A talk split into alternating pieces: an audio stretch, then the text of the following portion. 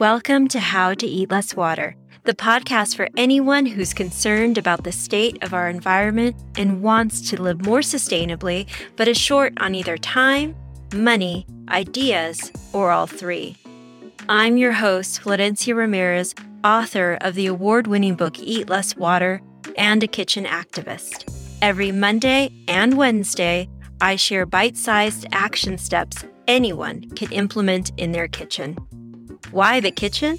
The average person eats between 500 to 1,300 gallons of virtual water every day.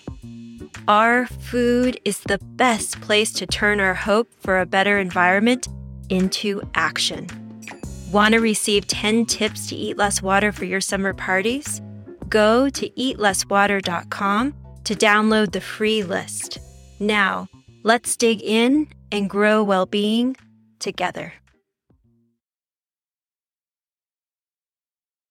Hi, welcome to the How to Eat Less Water podcast. This is Florencia Ramirez.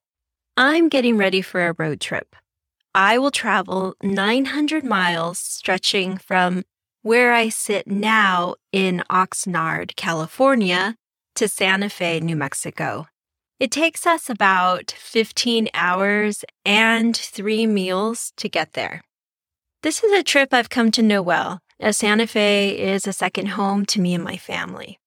And just as I've gotten to know the best rest stops and gas station bathrooms along Interstate 40 that follows along what was once Route 66, I've also become good at figuring out the best ways to feed myself while being kind to my body and the planet.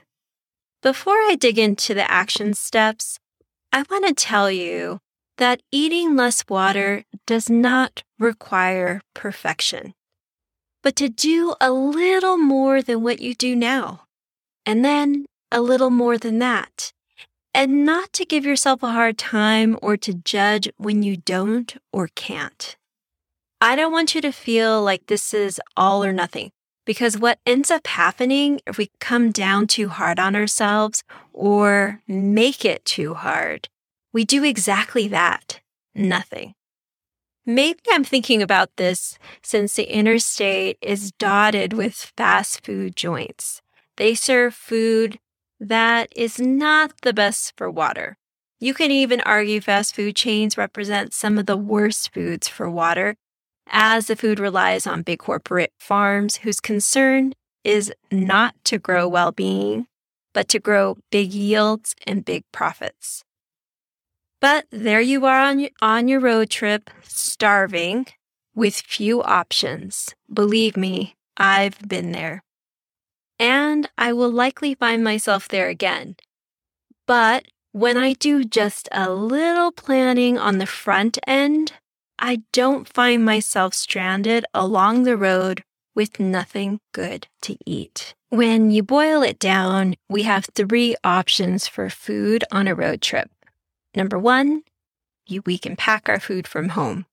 Number two, we can eat out at fast food or restaurants. And number three, buy food in the grocery store, either to build your own meal from ingredients or from the deli. For me, I do a little of each. Breakfast is the easiest to bring from home. My husband Michael and I are already in a routine to drink the Garden of Eden organic meal replacement on weekdays. So we mix it with milk.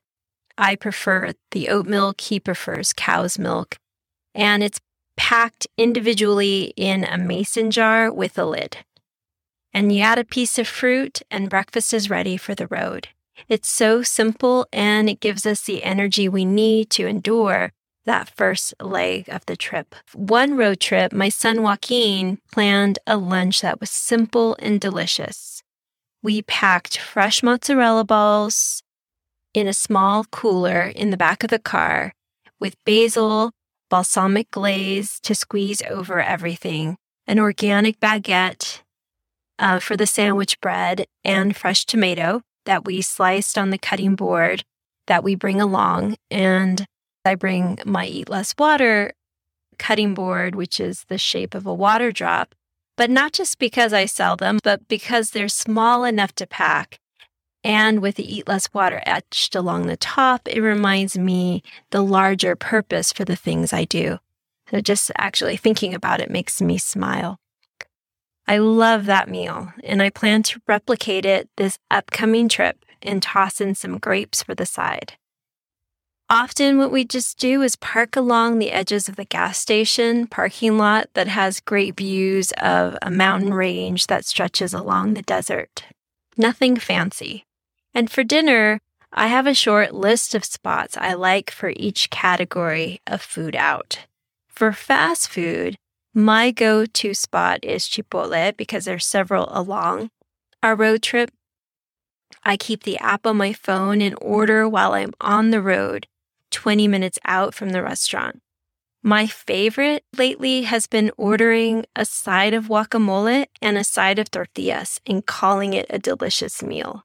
And it's only a few dollars. I also have a handful of restaurants that serve some farm to table food.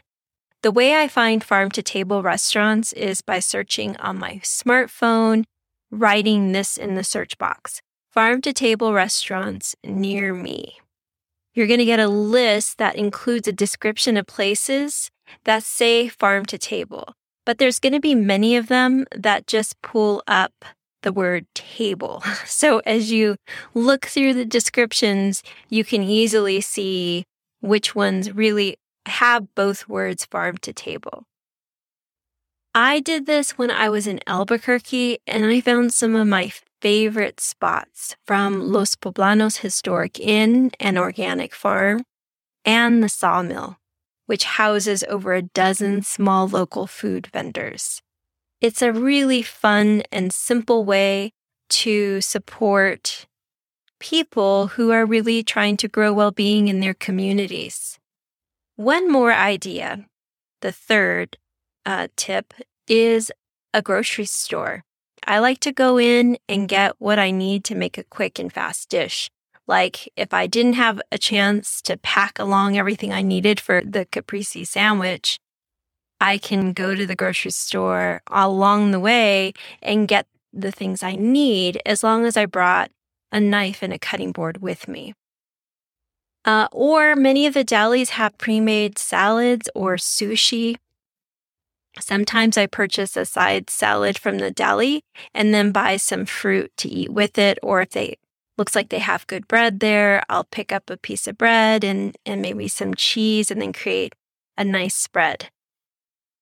The difference in my body when I eat either all of my food from home on a road trip that I bring along with me, or a combination of both home food and out food versus just eating whatever is close to the gas station we stop at is night and day.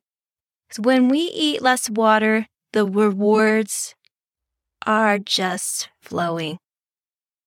I'll leave you there, but I do want to tell you about an upcoming Eat Less Water weekend opportunity. It's a chance for us to cook together virtually, and that will include batch cooking ideas and recipes perfect for the summer.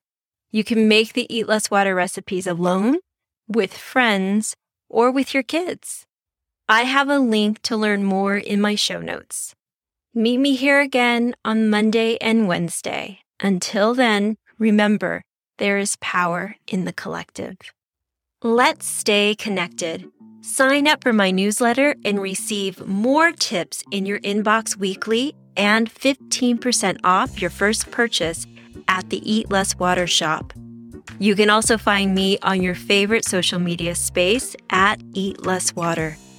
Please remember to hit subscribe and leave a review, even if it's only the star rating, because every one of them will increase the chances of other like minded folks to find us. Thank you for joining me on this journey to eat less water.